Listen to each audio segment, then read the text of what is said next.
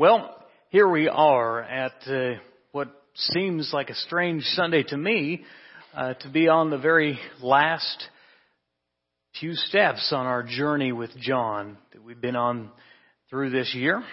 Uh, next Sunday night, because of the holiday, we will not have evening services here, and uh, then after that, on the 31st, we'll have the fifth Sunday singing. Uh, so we'll start a new textual series uh, next year. And I'm looking forward to that. And by the way, I do have a few, um, haven't settled on one just yet. I have two or three ideas on some, some ones that I'd like to do, but uh, I am opening it up. As most of you that I see in the crowd have been regular Sunday nighters and have kind of been going through. And maybe throughout the year you've thought, boy, I'd really like to go in a similar style through this book. Um, so you're welcome to uh, text me that. Actually, my phone's in my office, so it's not going to bother me at all. You can just text me your ideas and suggestions, uh, and I'll take those into consideration. As I said, uh, have two or three, but God just really, I just haven't been called on a certain one as of yet. So, uh, to be announced as far as what that will be, but I would be happy to have your suggestions if you've thought sometime this year that uh, uh, you know, Sunday night crowd, typically they've heard a lot of sermons and lessons over the year, and perhaps you've thought to yourself, you know, I've never really had a preacher try to tackle this. And uh, so I open to your suggestions. So, of course, I have the right of first refusal on all of those suggestions. How do you love Jesus? It's a hard question. It's the one that Jesus, or that John ends with Jesus asking his disciples, but as we give consideration to it, I think it's one of the most important ones because it's easy to know Jesus on an intellectual level. It's easy to know about Jesus. Uh, maybe it's even easy to follow in the faith of other people and their relationship and look to their uh, and emulate their faith and practice. But but how do you love Jesus? How can you say that this is his, my love for him is evident in my life. We're going to talk about that tonight, and I think it's really a poignant way that John finishes uh, this story. This, as we said, kind of the the hype, the the main point of John uh, was John chapter 20, where he says, "These things are written that you uh, may believe." And then he, in chapter 21, kind of has this epilogue where he ties together some loose ends of the story. So we're in John chapter 21, starting verse 15. And uh, I'll read to you tonight from the English Standard Version. When they had finished breakfast, Jesus said to Simon Peter, Simon, son of John, do you love me more than these? He said to him, Yes, Lord. You know that I love you. He said to him, Feed my lambs. He said to him a second time, Simon, son of John, do you love me? He said to him, Yes, Lord, you know that I love you. He said to him, Tend my sheep. He said to him the third time, Simon, son of John, do you love me? Peter was grieved because he said to him the third time, Do you love me? And he said to him, Lord, you know everything. You know that I love you. Jesus said to him, Feed my sheep. Truly, truly, I say to you, when you were young, you used to dress yourself and walk wherever you wanted. But when you are old, you will stretch out your hands, and another will dress you and carry you where you do not want to go. This he said to show by what kind of death he was to glorify God. And after saying this, he said to him, Follow me. Peter turned and saw the disciple whom Jesus loved following them, the one who also had leaned back against him during the supper and had said, Lord, who is it that is going to betray you? And when Peter saw him, he said to Jesus, Lord, what about this man? And Jesus said to him, If it is my will that he remain until I come, what is that to you? You follow me. So the saying spread about uh, abroad among the brothers that this disciple was not to die. Yet Jesus did not say to him that he was not to die, but if it is my will what uh, that he remain until I come, what is that to you? This is the disciple who is bearing witness about these things and who has written these things, and we know that his testimony is true. Now, there are also many other things Jesus did. Were every one of them to be written, I suppose that the world itself could not contain the books that would be written. As we consider this passage, I kind of want to start by thinking about that last verse. It piques my curiosity about the things that Jesus did that weren't written down. The stories that weren't told. Miracles that he did, but those weren't relayed for us. The teachings he gave that, for whatever reason, the Spirit deemed that was something we can learn about later in heaven in eternity. What was it that Jesus didn't do? There's a lot of things in the Bible that the Bible doesn't specifically give us an answer to. A lot of things that, um, as descendants of Adam, we have this desire to know. Ever since we, I think, partook of the knowledge of the tree of the knowledge of good and evil, we've had this curiosity, this, this unquenchable thirst for knowledge. That thirst, by the way, has allowed us to do some amazing things. That's how our world has progressed and evolved as technology and the, the, the things that we're able to do today. And that uh, generations from now, they'll look back and say, our time was antiquated. So it's a good thing, but it's also a curse. Because we're not, there, there's enough things that are beyond us that God seems to set limits about. It's not for you to know. You have to trust in me. And so while we think about what Jesus did that wasn't written down, it's kind of an interesting thing to think about. Whose lives he impacted, what teachings he gave. As far as we know, that whatever he did that wasn't written down is something we get to ask about in eternity, but we don't get to know now. I want to focus now on the conversation that Jesus begins with Peter in verse 15. He says, Simon, son of John, do you love me more than these? What is the natural question is, what is these? And a, I've heard, I've heard this topic preached on and, and uh, this text preached on and uh, it seems to be that most people fall into one of two camps. Either these, he's talking about the people, the disciples that he's with, or possibly he's just talking about the fish that they've just eaten, or that maybe some are still uh, sitting there in the net that they've just hauled in. Or maybe it could be both. Uh, we start with talking about the fish. Do you love me more than these? And perhaps Jesus was speaking metaphorically. Of course, we talked about that last week about how Peter started out by saying, I'm going back to fish. I'm going back to the ways of comfort, familiarity, the, the trade in which I've been taught, and, and I'm going back to that as I wait for Jesus. Maybe there's a lesson. Do you, do you love me more than what you're comfortable and familiar with? with? But just thinking about how Jesus phrases it, I mean, they've spent three years together. They've been through the life and the crucifixion. They've shared in some stuff. And it just seems odd to me that Jesus sits down with one of his closest disciples and says, Peter, do you love me more than these fish? Um, to me, maybe the disciples makes a little more sense. But really, John doesn't ever strictly define it. But I'll tell you how I came about at that answer, and you can make your own call, I suppose. It's not in John's account, but in Matthew's account, we read in Matthew 26 this very interesting prediction of Peter's denial. Matthew chapter 26, verse 31. Then Jesus said to them, the disciples, You will all fall away because of me this night. For it is written, I will strike the shepherd, and the sheep of the flock will be scattered. But after I am raised up, I will go before you to Galilee.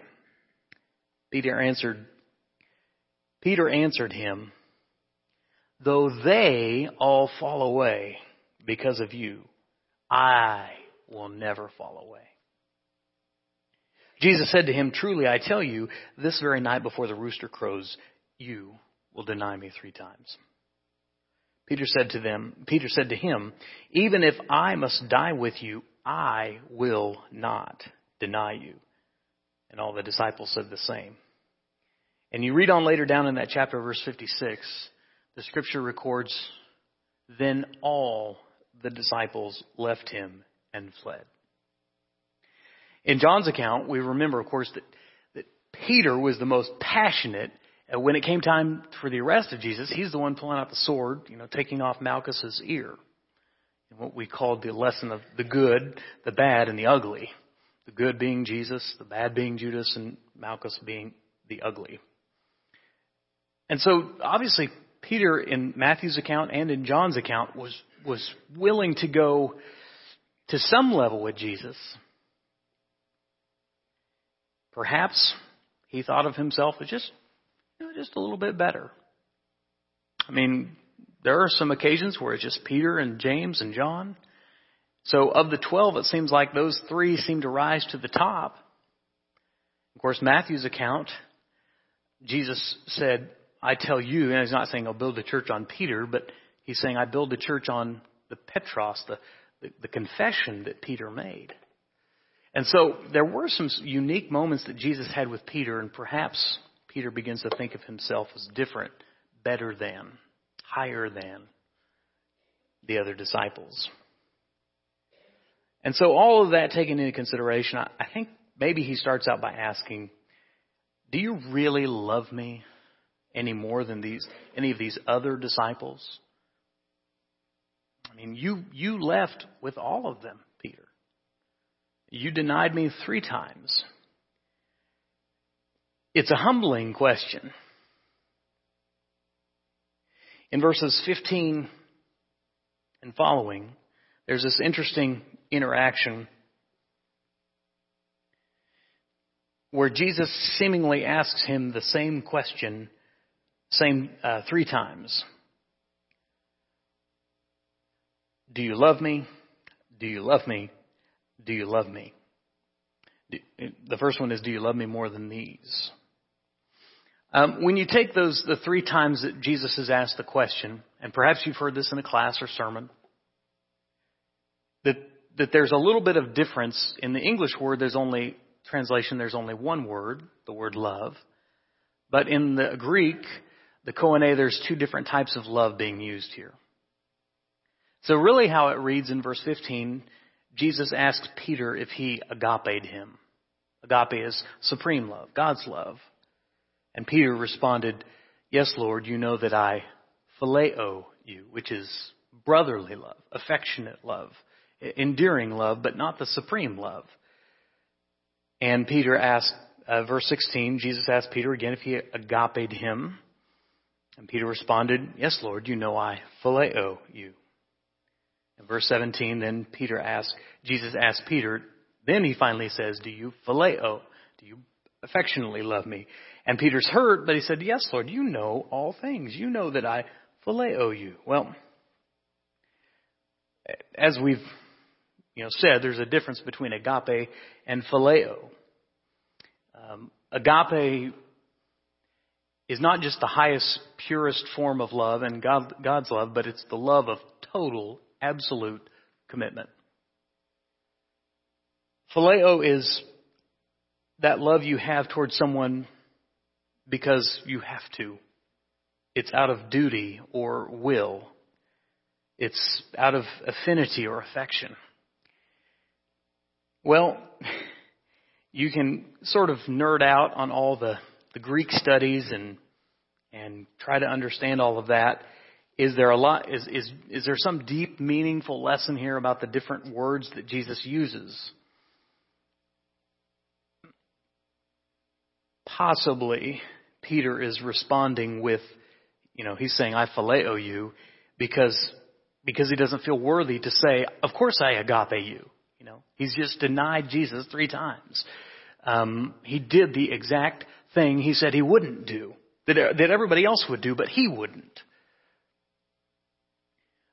Possibly, Jesus is asking for both his total commitment and love out of, of, of will, out of obligation. Saying, I know that you love me this way. Why don't you love me this way? I want you to love me in a higher way. And then it's always possible that we're straining gnats in this particular text. Um, I think I, obviously the words are different, but the more you study it, the more you figure out there's a lot of places in the Bible text where they use these words interchangeably. Agape and phileo. So if you've heard someone say, well, you know, this is significant because Peter says, or Jesus says, I want you to godly love me, and, and Peter says, I brotherly love you, and, and making this big to do about it, you need to know this is not the only time in the text that, occurs. Um, a lot of places where they're used interchangeably, it really depends on the context. A couple of examples. 2 Timothy 4.10, Paul writes, For Demas, in love with this present world, what he's really writing there is in agape with this present world. Well, that doesn't seem to make sense at all. He says, For Demas, in love with this present world, has deserted me and gone to Thessalonica. Well, in that context, he's saying Demas had a great, his greatest love was of this world. He wasn't saying he had a godly love in that context.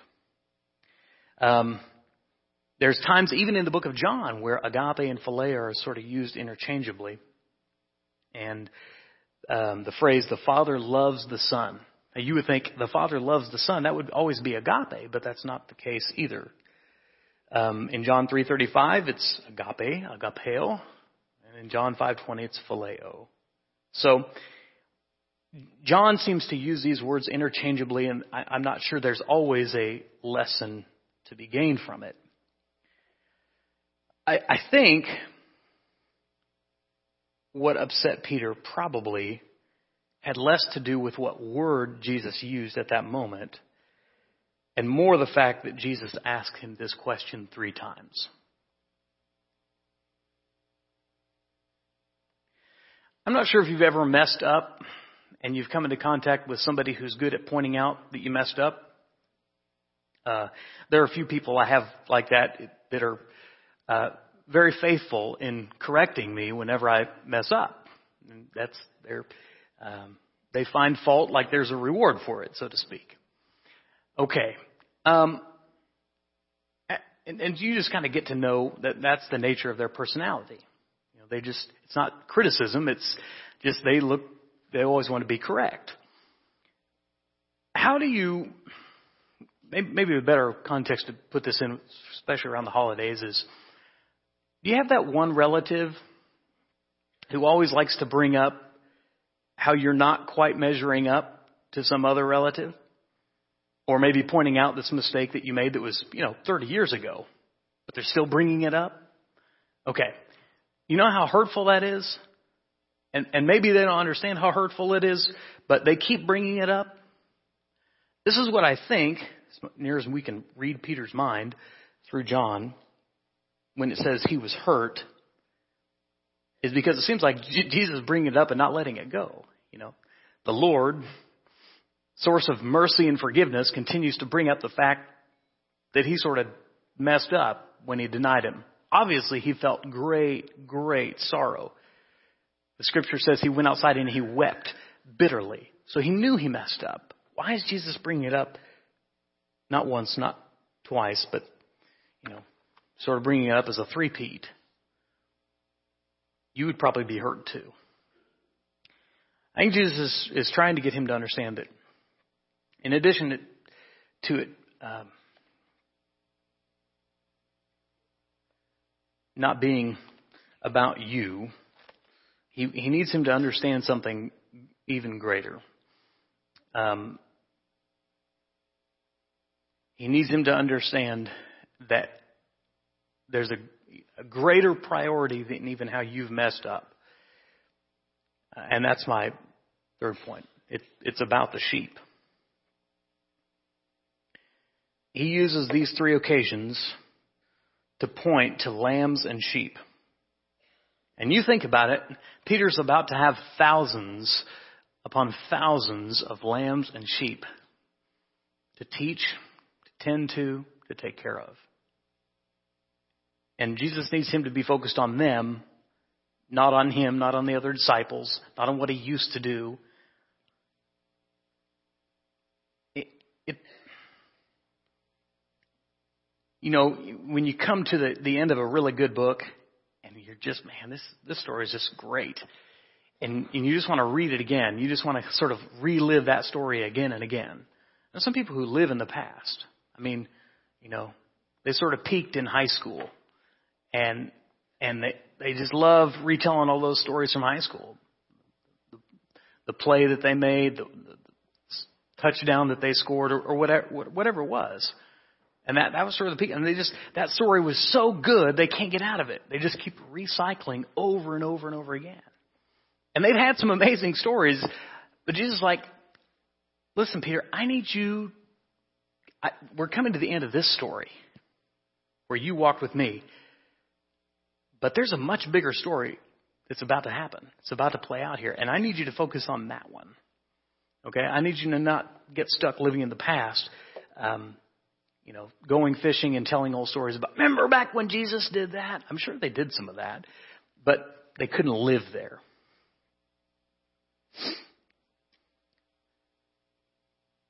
Feed my sheep. Feed the lambs. Tend the sheep. Feed them. Take care of them. We can probably view from, from the scripture and from how Peter speaks of himself um, that when it comes to personality, Peter's a lion. Peter's a natural leader. He's bold. He's brash. He doesn't, he doesn't waste any time. If he sees something that needs to be done, he does it, even if he's going to make a mistake. And lions are great in the kingdom of God. Lions are leaders and we need them. Uh, but the Achilles heel of every lion is his pride. And so Jesus, I think, is, a, is tenderly yet firmly dealing with Peter's pride. It's not about you, Peter. It's not about the disciples. It's not about John. It's about the sheep. Um, we remember, of course, as we've gone through this Gospel of John, that sheep are sort of a big subject. In fact, I did a word search um, of the entire ref, of the entire New Testament. All the times you hear of the word sheep or lambs, just over half of them are mentioned in John. And a majority of those are in John chapter 10. Jesus said, Truly, truly, I say to you, I am the door of the sheep. I am the good shepherd. The good shepherd lays down his life for the sheep. John 10:15, I lay down my life for the sheep. John 10:16, I have other sheep that are not of this fold. I must bring them also, and they will listen to my voice. So there will be one flock one shepherd. Verse 27 My sheep hear my voice, and I know them, and they follow me. And so, if you, if you love Jesus, the important thing here is if you say you love Jesus, you have to love those whom Jesus loves. He loves his sheep. I messed this one up today. I confess to you. I, you know, just kind of had an off day. And it wasn't necessarily having anything to do with here. It was out there. It was in here. I had a couple of opportunities to just do what I do on occasion and people just talking to people. I just stand and pray with them. Um, and I could have done that, but I didn't. Because in that moment, I was more focused on myself than the sheep. And we have to be careful. It's so easy to do in the kingdom of God. To be more focused on me than on who my Messiah loves. He loves the sheep. He died for the sheep. He gave himself. I have to think, in a weird sort of way, Jesus probably thought about sheep a lot. But he wasn't thinking in terms of the animals, he's thinking in terms of the people. He says, If you love him, feed my lambs. Now, the lambs, of course, are the, the young, the immature. When we think about this from a church perspective, it's important that you feed the lambs. I know you think like serving in the, you know, working in the nursery for that one quarter was such a burden to you, but to Jesus, that's a big deal. Because you're feeding the lambs. I know that you think Safari the Sun is, you know, you're past that stage in your life and you don't have kids anymore. Why would they ever want you down there? But, but what you're doing is feeding his lambs. That's very important. As, uh, the you know the youth minister and the parent team and the people involved with the youth group and they're going to Winterfest and they're you know doing the Christmas project. You may think that's just a service project that you do every year, but but what's happening is there is you're learning to grow as lambs. And someday you'll be sheep. It's important. It matters. Matter to Jesus. Then he says, if you love me, tend my sheep. The sheep, of course, are the more mature.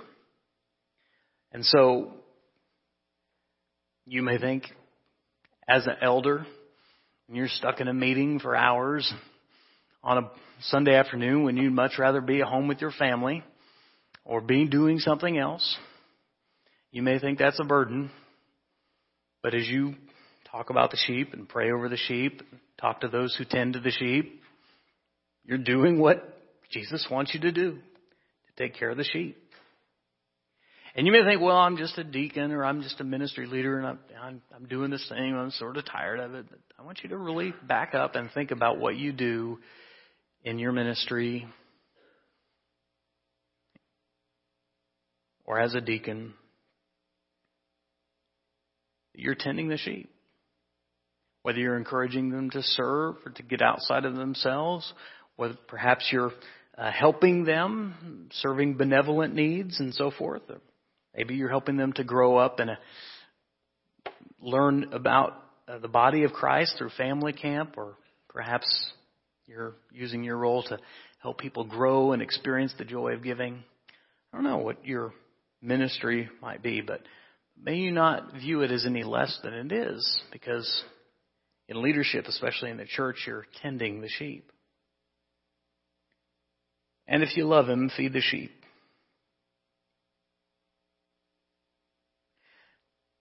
The preacher may get up on occasion and think, ah, what John again. What are we going to say about John this week? Or am I going to talk about the birth story of Jesus again? I don't know how I'm going to say it any differently than what's already been said. And perhaps the temptation is to forget that there's sheep out there who need to be fed the Word of God that they won't get anywhere else. And perhaps you think, well, here comes Sonny. I know what he's going to ask. He's going to ask me to teach that class again. I really got so many other things on my plate right now. I'm not sure that it matters.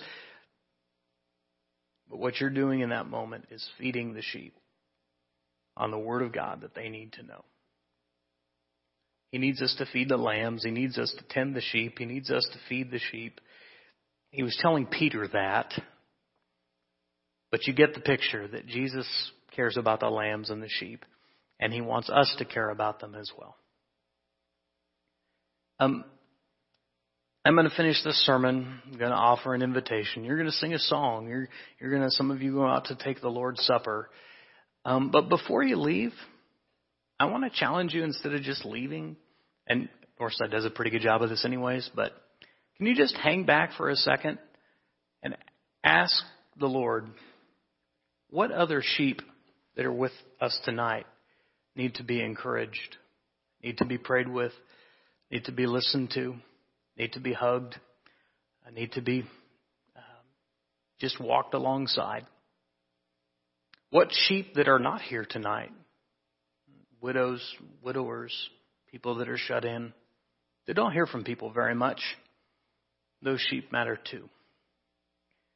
May we see ourselves not just as part of an organization, but part of an organism that lives and grows and that cares and feeds and tends the sheep. That's what Jesus thought of it as. Of course, Peter sort of misses it. You know, he's, whew, there's the point right over his head. Hey, Jesus, what about, what about John? What's going to happen to John? such a weird, of course, it's a very Peterish thing to do, but here's Jesus saying, feed my sheep, tend my sheep. And here's Peter saying, you're telling me how my life's going to end. What, what about John? What's going to happen to him? Listen, hold on a second. Peter, it's not about John. It's not about you. It's about the shepherd who loves the sheep. You follow Jesus. Stop worrying about and comparing yourself to everyone else. You just follow Jesus and love those whom he loved. So John saw these things. John wrote these things down for us that he believed were important. John's telling the truth. He's bearing witness. And he did a lot more than we'll ever know about in this world. But we had to wait before we figure it out and hear all the cool stories that Peter's probably still up there talking about. So let me finish by asking a question for you. The same question that Jesus asked Peter three times. I'm not going to get into agape phileo, but do you love him? Do you love him? I know, I know, I know there are people in this world that love him, but my question is to you. Do you love him? Is your heart with his heart? Or do you just sort of know about him? I'm not talking about your family. I'm not talking about your parents. I'm not talking about your your friends. I'm not talking about other people at church. I'm not. I'm talking about the preacher, except in my own personal case. I'm talking about the elders. I'm talking about you. Do you love him? Is he your first thought of the day? Is he your last thought at night? Does your heart cleave to him because you love him? I'm not asking if you like him.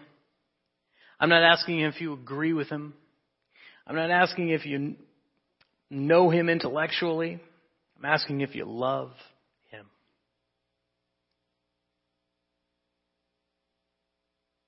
If you take the, the four words of that question, do you love me? It's a hard, penetrating question. It should be for us just as much as it was for Peter.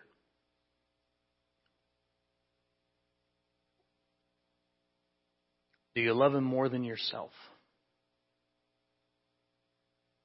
That's the hardest one. Are you willing to put away yourself, to crucify yourself? Do you love him enough to believe him when you don't understand and obey him when it's uncomfortable? Do you love him enough to love who he loved? Do you love him enough to feed and to tend and to take care of his lambs and his sheep? Do you love him enough to stop worrying about all the other disciples and focus on him? Do you love him enough to die? Do you love Him enough to let go of everything else in this world and hold on completely and fully to Him? I hope as we end our journey with John that it's been challenging and been beneficial, encouraging, and uplifting to you. But as we end this lesson, and as we end the book of John, I think it's the most poignant question to ask. Do you love him? In truth, only you can answer that question. Jesus said elsewhere, If you love me, you'll do what I say to do. If you love me, you'll keep my commands. So tonight I want to ask you, are you loving him by obeying him? Have you been immersed for the forgiveness of your sins? Are you obeying what he commanded to do? Not just that command, but all the commands. If you haven't, I pray and I hope that you will decide to be more in love with Him each and every day. To listen to Him, to do what He said to do, and to follow Him all the way, no matter what it costs you. Tonight, if you have a need of a public manner, if you're ready to begin your journey with Jesus, or if you've lost your way along the path, uh, come forward. I'll meet you down front. I'll be glad to pray with you and encourage you, help you in any way we can as together we stand and sing.